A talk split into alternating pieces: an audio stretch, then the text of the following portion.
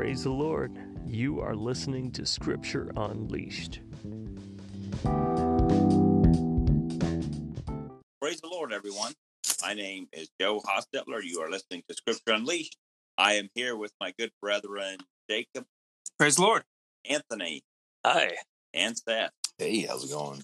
Scripture Unleashed is a Bible reading program that's set out by the UPCI Children's Ministry. I would think you know what it is by now if you're going through it, but it is where you read the Bible through in one year. It's a good program to go through, and that's what we are doing with Scripture Unleashed and just commenting, picking up topics, commenting on them, things that stick out to us. It's impossible to cover every topic, especially in this week. We have a lot of good things. We're going through First Kings chapter 17 through 22, as well as Second Kings chapter 1 through chapter 13, and Psalms chapter 69 through 71.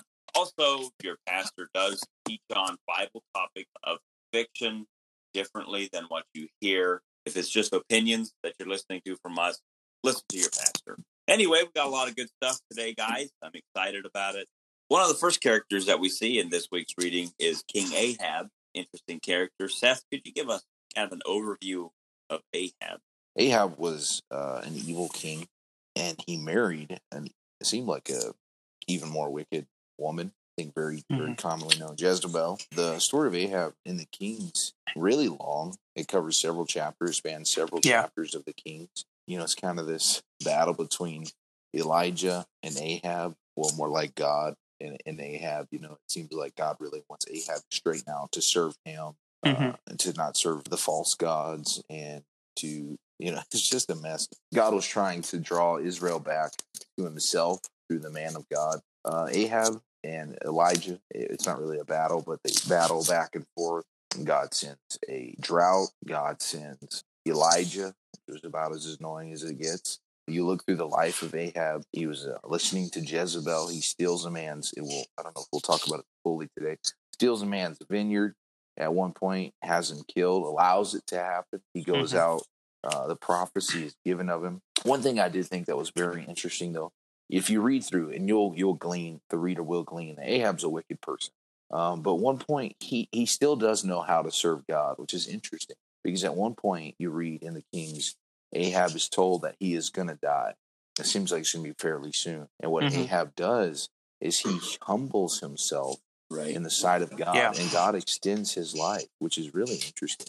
And actually Yeah. says that because of that, he's not going to bring that evil upon Ahab, but he will on his son. But then Ahab is finally killed in battle. It is pro- it was prophesied how he was going to die. It said, you know, your blood is going to be licked up by the dogs uh, Mhm. in a certain place, and it happened just like the man of God said. He was killed in battle, uh, shot with an arrow into the, I believe it said into the heart, Mhm. and uh, and then his chariot was driven back to a pool right in the place uh, where the man of God had said, "You, your blood is going to be licked up by the dog."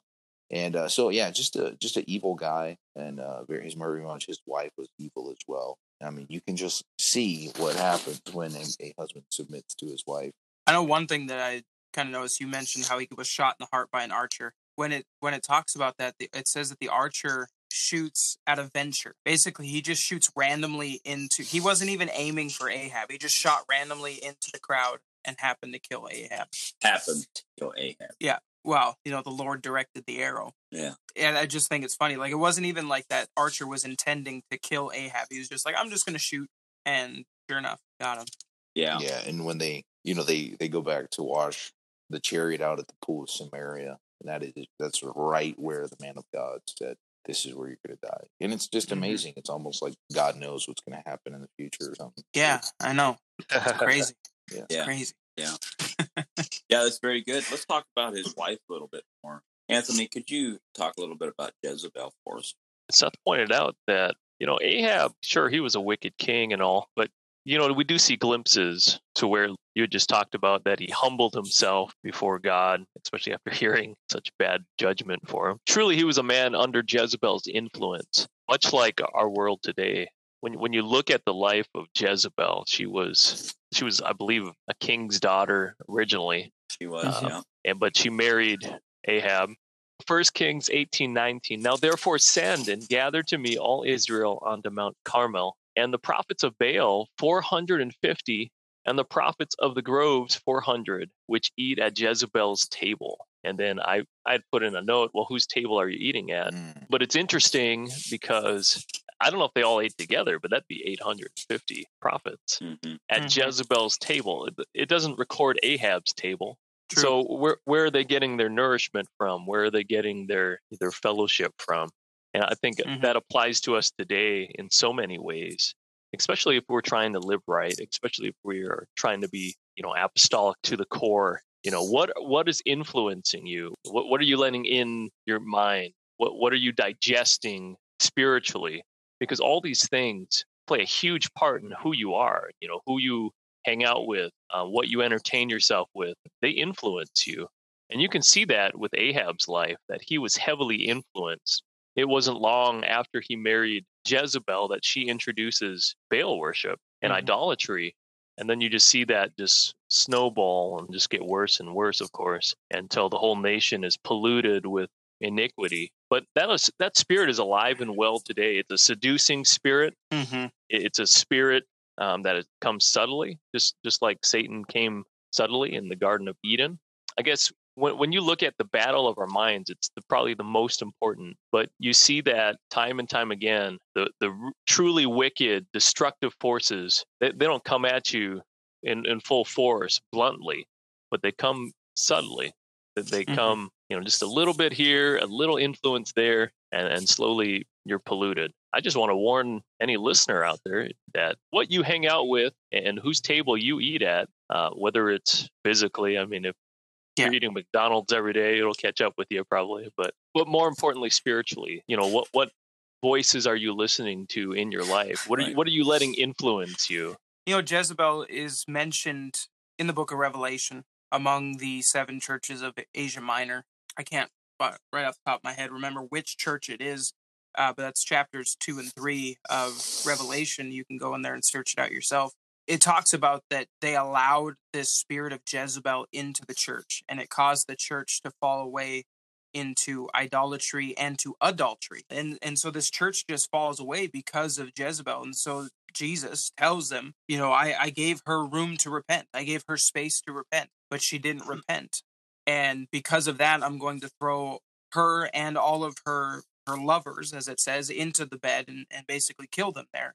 You know, whether or not this happens to to that Jezebel, maybe she repents after hearing this, or only God knows really, and those people that were there at the time. But as you were saying, Anthony, this spirit of Jezebel is still alive today. It's not something that's that's gone away. Right. Yeah, and we certainly see that, like you said, Jacob, in the book of Revelation, because this is obviously a long time after the, the real Jezebel Yeah. was alive. Yeah. No, that's very good. Um, one of the things about Ahab that, that I found interesting, and, and it comes out uh, like three times, that Ahab, you'd mentioned earlier, Seth, that Ahab and Elijah seems like they clash a lot, and uh, Ahab calls Elijah his enemy.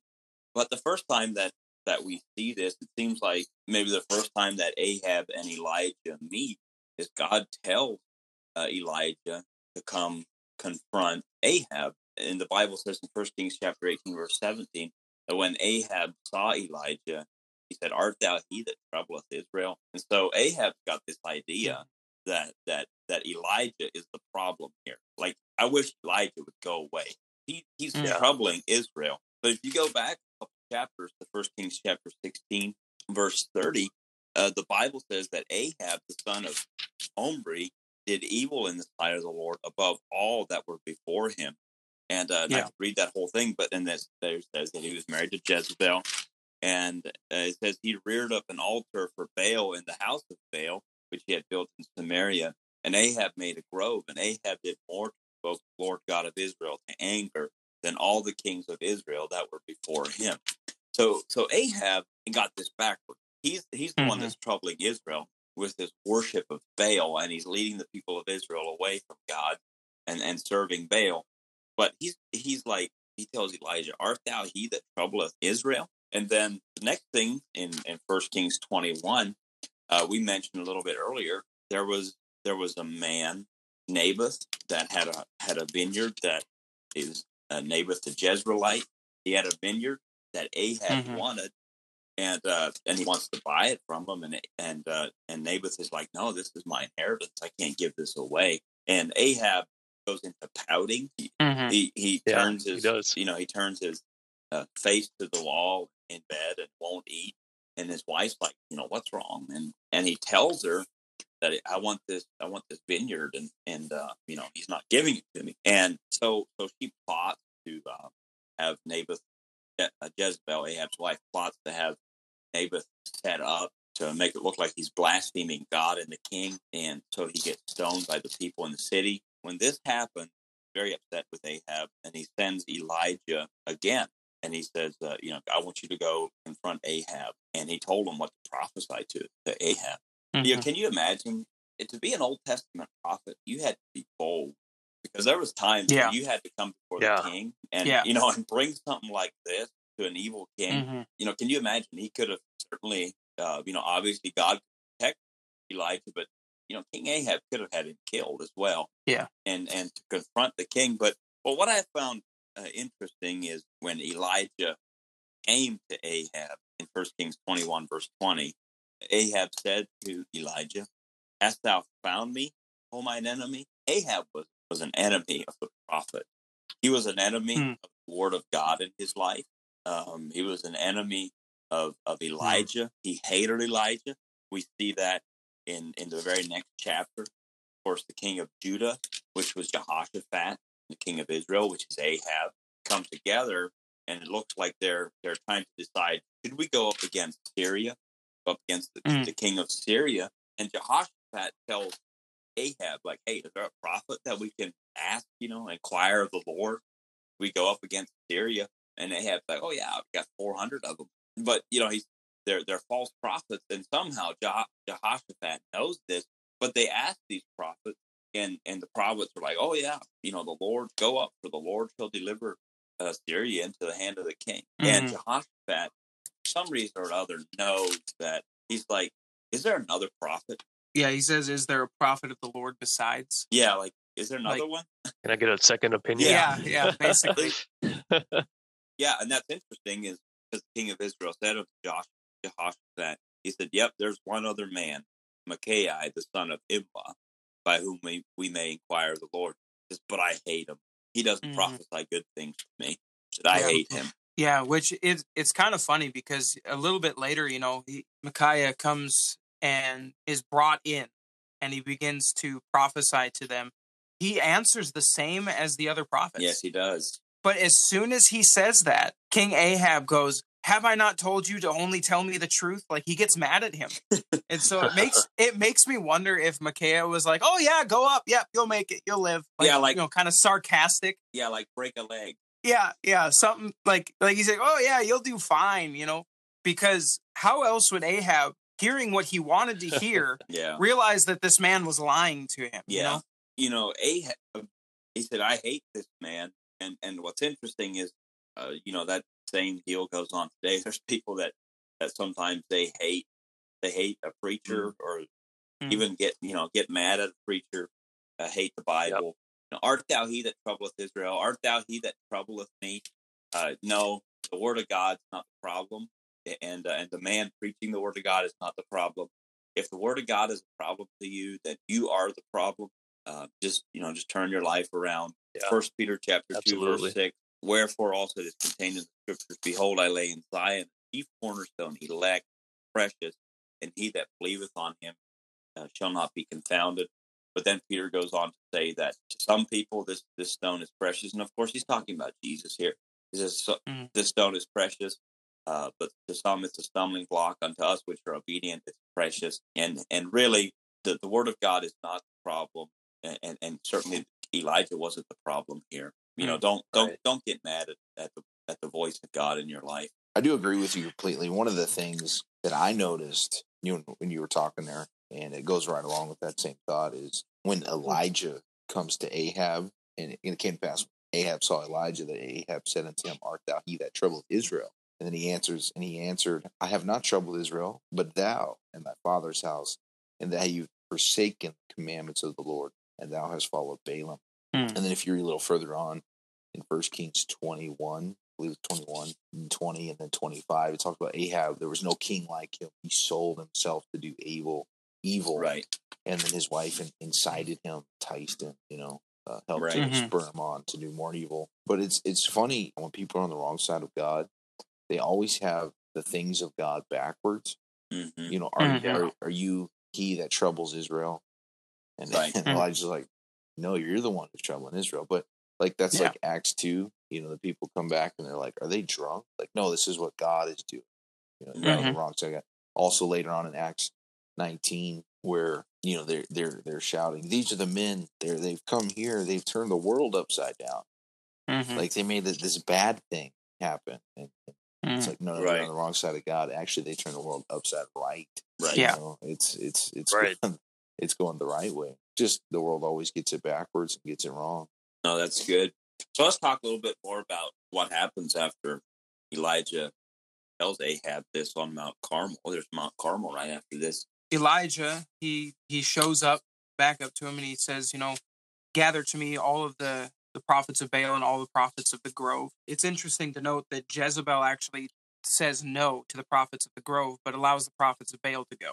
For whatever reason, only this 400 shows. There would have been 850, but only this 400 shows. And Elijah sets up this test and says, you know, if whichever God sends fire down from heaven, let him be God. And people say, well, yeah, that's a good idea. So Elijah has them set up their altar and tells them, don't put any fire underneath it, cut up your thing. And these prophets of Baal, they dance and worship and all this for hours and hours and hours, all the way until the evening sacrifice, trying to get their false god to respond. And nothing happens. Being that he's made of wood and uh, metal, he doesn't do anything other than just lay there. But then Elijah comes up, you know, and he's taunting him. But then afterwards, he he gets there and he just says 66 words as it's translated into English.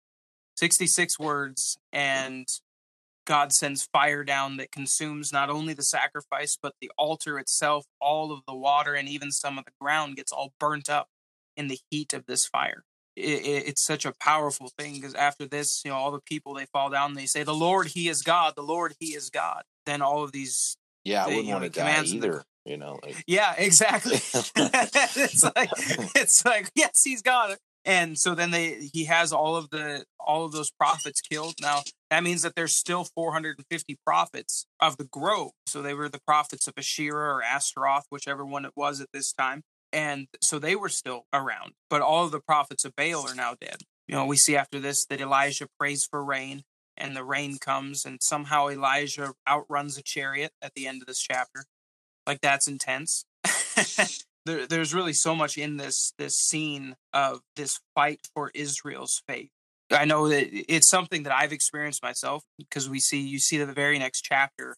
Elijah comes and he's he is told by Jezebel. She says, you know, let the gods do to me and more also, which is like a curse, you know, to say like let them destroy me and rip me to shreds or whatever if this doesn't happen and she threatens to kill him to make him as the prophets of baal and he flees and i think it's interesting because you know i've heard it preached before too that it seems like on the day after our greatest spiritual victory is the day when the most oppression happens. Uh, you always seem to you hit this high point. That's why most ministers most pastors take monday off because after sunday after they've preached and and had the anointing flow through them monday usually will be the hardest day of their week. And so they'll take that day off for for a day of rest so that they don't you know get too overwhelmed but this is the same thing that we see happens here in elijah i want a day off All right, with that, listener, we're going to go to a short break and we will be right back. Praise the Lord, listener. We are back. Uh, we talked a lot about Elijah in the first half. Uh, we're going to talk a little bit about a man by the name of Elisha, and we would like Seth to introduce Elisha. Yes, Elisha, not Elijah. So Elisha was Elijah's. He would be his servant. The Bible talks about he was kind of his servant. He ministered to him, served Mhm. him somehow. But then, you know, the Bible makes it very clear that Elisha was going to be uh, the one who would follow Elijah as far as he is going to, the mantle was going to pass to him. The anointing of God was going to pass to Elisha Mhm. and Elisha goes with Elijah. He follows him. It seems like all day. Elijah kind of keeps telling him like, "Hey, you know, you should go on, go on somewhere, go off, go off." It's like, "Nope, I'm following you, bro. I'm gonna follow you. I'm gonna follow you." Mhm. And I remember my dad one time making a very southern description it's something like he was gonna stick to him like a like a tick to a you know coon hound or whatever. And uh, and that's exactly what happened. And because of that, he gets to see Elijah ascend into heaven with a chariot of fire and horses of fire. And Mhm. he is his mantle comes down. He grabs it, takes up his mantle. But some interesting things happen in that transition. On that day, Elijah comes. They come to a place of water, and he takes his mantle to the Jordan. the Jordan River. Yeah, the Jordan River again. And he touches, you know, uh, he smote the waters. The Bible says he hits the waters, and the, and the water just divides. They walk on dry ground. Like this is the anointing that Elijah had, and then Elisha. You know, this they, you see this whole event happen. The chariot of fire. Elijah is taken up in heaven, and Elisha, the mantle. He's got the mantle. He comes back to the uh, to the river, and he's like, smites the water. Where's the God? Of Elijah, and the water just opens right back up. You know, it's, Mhm. it's like he's got the anointing. And he's asked for a double portion of Elijah's ministry, and yeah, Yeah. so it's it's also very interesting to note that even though Elisha does ask a double portion, or Elisha asks a double portion of Elijah, he does twice as many miracles. Though he's uh, asking a little bit more there than what you know we Mhm. might think of as a double portion. And then Elijah, Elisha, here we go. My goodness. Elisha, from there on, is the anointed man of God, Mhm. Right. and Israel knows. Like, I mean, immediately he pa- he pause, uh, Right. passes through the water. They know he's the man of God, and then there's also that really really funny portion that's not so funny in Second Kings two, and uh, they make fun of his baldness. Oh, Yeah. yeah. that's horrible. Yeah, yeah, y'all make fun of a bald man of God. Go ahead. And, uh, regret. yeah. Yeah, and uh, and guess what? Yeah, you're gonna get eaten up by a couple of she bears. yeah. So, but uh, Elisha Sorry. just uh, uh, just he was a powerful man of God, just used Yes. tremendously. Yeah. yes, he was. Yeah. So And uh, Yeah. I, I, I there's like a chapter four is like de- dedicated completely to four or five. I mean, it's just like completely to the miracles that God. It was astounding. Yes. Yeah, right. That is true. Yeah. Let's back up a little bit though about going back to this this transition from or Elijah being taken up. Uh, Jacob, let's um digress a little bit more on that. So Elijah is promised by God to return.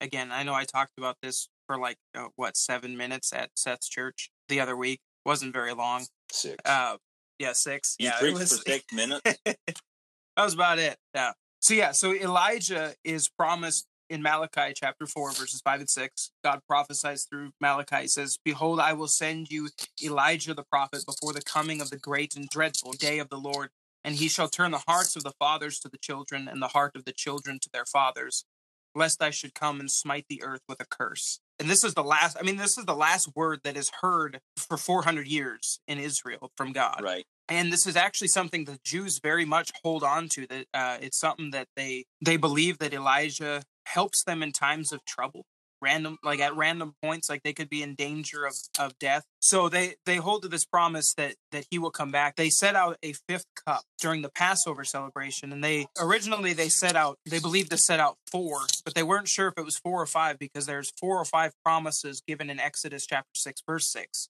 about what God will do. And so that's what these four cups are for, or five cups are for.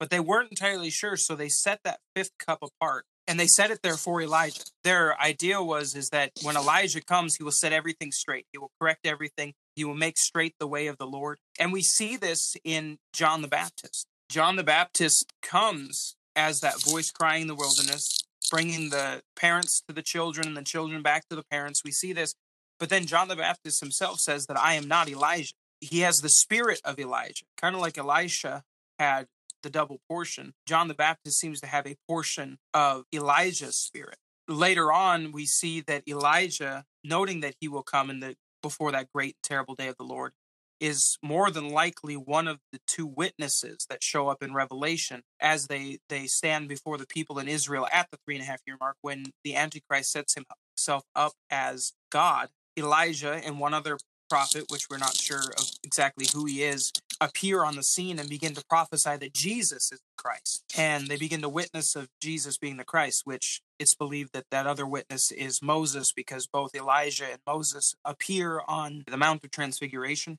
And also the, the prophets have two abilities, one to turn water to blood as Moses did, and the other to cause a drought as Elijah did. And so Elijah will return. That's basically that whole thing there. Yeah, very interesting stuff. We talked a little bit about Elisha, that you know he went on to do great, mighty things. Talked about some of the Mhm. miracles that Elijah did, but uh, Second Kings chapter five, and I literally just preached about this, so it's kind of fresh in my mind. But in Second Kings chapter five, there is a king of Syria has a he is the Bible says that there was a the captain of the host of the king of Syria. His name was Naaman. He was a very honorable man, high up close to the king of Syria, eh, because by him the Lord had given deliverance unto Syria.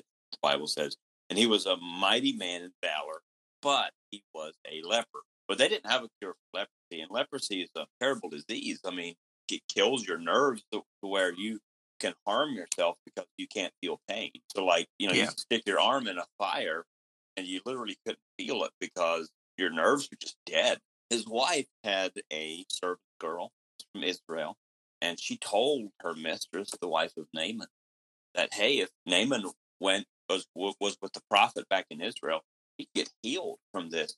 And so Elisha was you Mhm. know, he was pretty he was known by Israel as being a prophet as well. So Naaman's like, go. And so so he make a long story longer, he ends up uh, going to Israel. Elisha knows he's coming, but Elisha doesn't even come down to meet him. He just sends a servant down and tells him, "Go dip in the Jordan seven times. You'll be clean." Mhm. And and uh, Naaman gets very angry. The Bible says Naaman was wroth and went away and and said, "Behold, I thought he will surely come out to me and stand and call on the name of the Lord his God, strike his hand over the place, recover the leper." But Naaman's very upset. He says, Why couldn't I just dip in the rivers back in Syria and I could be made whole there? But this was what God had said through the prophet. What I what I found find interesting here is because of Naaman's response to the word of God, and and this was the word of God that came, and we live in a different time now. Just you know, we I still believe in I still believe there's prophets, there's New Testament prophets as well, but this Mhm. is the final authority. Our our Bible is the final authority. But people sometimes fight against. Why do I got to be Mhm. baptized in Jesus' name? I was baptized in the Yeah. name of the Father, the Son, and the Holy Ghost. Like, why is that not enough? It's like Naaman. Yeah, you could have dipped back in Mhm. Syria, but the point is, Elijah said, "Go dip in Jordan. Just Yeah. do it." And Elijah just Right, about yeah. missed what he came to to Israel to do because he didn't hear what he expected to hear. Like he did not, Mhm. he he didn't see or hear from the prophet what he expected to hear or see, but it was the word of God, Yeah. and he just about missed out on it. But there was a servant that said, "Hey, we came all this way. At least mm-hmm. just try it," and, and Yeah. he does, and of, and of course it worked. He is made clean. what that servant says to him, you know, if, if he had told you to do some great thing, like go and slay a giant, Yeah, and you'll be healed of your leprosy, like wouldn't you have gone and done it? right, is what the servant says to him. Like, mm-hmm. if you'd have done this, that's the same thing with salvation. Right. If God told you, you know, you have to stand on your, you know, left foot and juggle, and then you're saved, wouldn't you be practicing to do that? But all he says is just be baptized in Jesus' name and live for me. Yeah. Be filled with the Holy Ghost. Repent, you know, turn away from your sins. right, That's that's it. yeah, It's so simple. And yet, if it was some great thing, then the whole world would probably be like, "Oh yeah, I can do that." You know? what- yeah, what's interesting is people like get so mystical about it. It can't be this simple, or you know, Mhm. um, and sometimes simple things confound the wise people, Yeah. Right. and and that's what First yeah, Corinthians and- chapter one says. Yeah, and uh, yeah, that's good. and then having Hmm. a uh, you know uh, ever learning, never able to come to the knowledge of the truth, Exactly. You know, Yes. it's like yeah, Yeah. exactly. it, it, I've met people like that. I'm like, you they want to talk about all these profound things, and I'm like, you, you you don't even have the milk of the word yet. Yeah. you know, like Mhm. you don't even You're have choking on this meat. If you look in verse 17, this is really interesting. Uh, Second Kings chapter 5, verse 17, Naaman, this is when he comes back after he's healed. Naaman said, Shall there not then, I pray thee, be given to thy servant two mules burden of earth? For thy servant will henceforth offer neither burnt offering nor sacrifice unto other gods, but unto the Lord.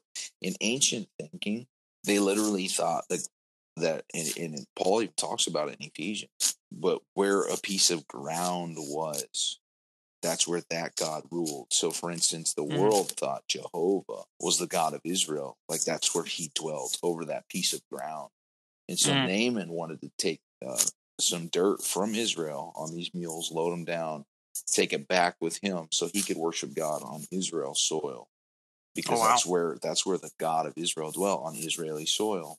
Mhm. And so uh, it's very interesting. You know, you hear these these kind of these faith preachers or these uh, you know those guys that are you're, like you're hearing them preach and you're like, are you sure that's in the Bible? Is that in the Bible? And uh, here you see maybe there is some evidence that yeah, there are uh, powers and principalities over areas, over certain districts, over certain states, over certain uh, countries. Yeah, that's good. I never saw that, but that you know that falls in line also with uh, John chapter four. You know, the woman at the well, at Jacob's well, tells Jesus, "Your fathers say, you know, worship in in, in Jerusalem." and so, yeah, that's Mhm. interesting. I never like I had no idea what that was. That I'm Mm. glad you pointed that out. One thing that you, that you mentioned there, you know, when he, when Jesus is at the with the woman at the well, and he's, you know, they're talking about where somebody ought to worship, and then he says, in the context of that, he mentions that God will be worshipped in spirit and in truth. Mhm. It's not about where; Mhm. it's about the attitude of it. Yeah, I don't remember who it was. One of the brothers on the Forward Facebook group. You guys are ministers. You should jump on there. It's actually kind of fun if you don't if you're not in there yet.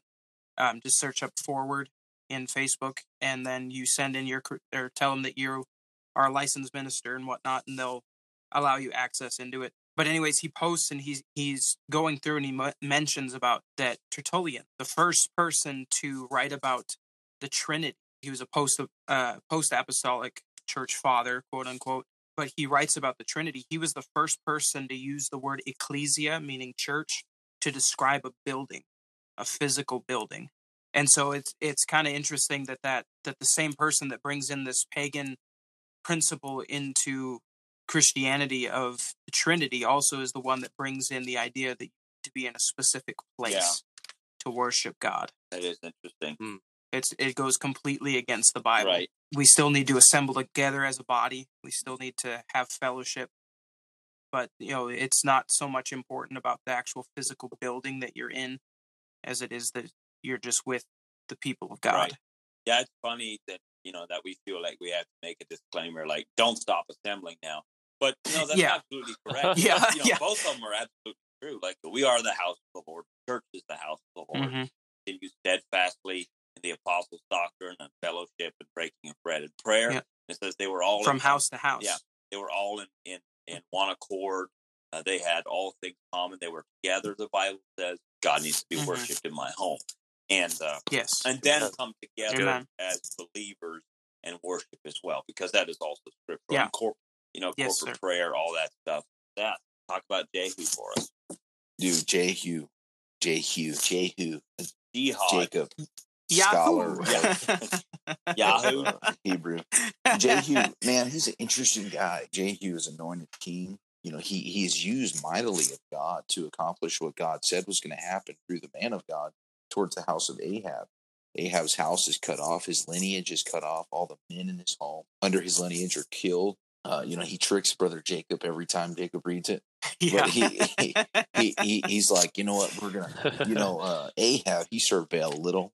Man, I'm we're gonna serve I'm him. gonna serve him much. I'm gonna, we're gonna serve him with everything we got, you know. Conservative Mark. And so Yeah. they they pull all the people in, um, trick them, and then they kill Mhm. every one of them. You know, all Yeah. the worshippers of Baal, and, and and Israel's powerful. It really was powerful. You know, like God used him mightily yes. to to rid Israel of sin. The only problem was is Jehu still didn't serve God. It just goes to show you that God can use whoever He wants to accomplish His will, yes. um, and His will will be done. Like I can, I Yeah. can promise you that His will is going to happen. His His sovereign will. Now His His Yeah. when He gives us free will. For for instance, is it First Peter three nine, Second Peter three nine? God's not willing that any should perish, Mhm. um, but that all should come to repentance. Now that's the perfect will of God. Yet He gives us free will to make the decision to either Yeah. serve Him or not. But in this case, when God says it's going to happen, it's going to happen no matter what. If, if if somebody wants to come to God, God will use whoever to get that person to Him. If you look in Acts chapter eighteen and nineteen, he was used. All he preached was the baptism of John, and he was used to preach in Ephesus to a group of men the baptism of John. They started following the baptism of John. Well, you look at Acts 19, Paul comes right behind that and uh, back to those men in Ephesus, and he preaches, okay, what John had going on was good, but there's more for you. You need to be Mhm. baptized in the name of Jesus. You need to be filled with the Holy Ghost, and that happened. And uh, and and it's just powerful that God can use whoever to accomplish His will, and it works over and over and over again. All right, that was some good discussion, brethren. There was a lot more we could Mhm. talk about. We could have digressed a lot more on Elijah, Elisha, Jezebel, uh, but we are out of time. Sorry, listener, we did not get to anything in Psalm. You'll just have to read it for yourself, which is the point of this. If something does jump out to you that we didn't cover, we would love to hear from you. Things that stuck out to Mhm. you, please reach out to us on anchor.fm. You can find us. The name of the podcast is Scripture Unleashed or you can uh, reach us through our Scripture Unleashed, Unleashed Facebook page. We would love to hear from you some feedback, encouragement, maybe some advice, any advice you have for us. Um, you don't know this, but we are not professional podcasters. We are just we're just a group of four ministers in North Dakota that that decided to do this. So so advice, constructive criticism, even maybe that would be okay. But we hope you enjoyed this week's episode, and we look forward to having you with us next week. God bless. Okay, God bless. That was great.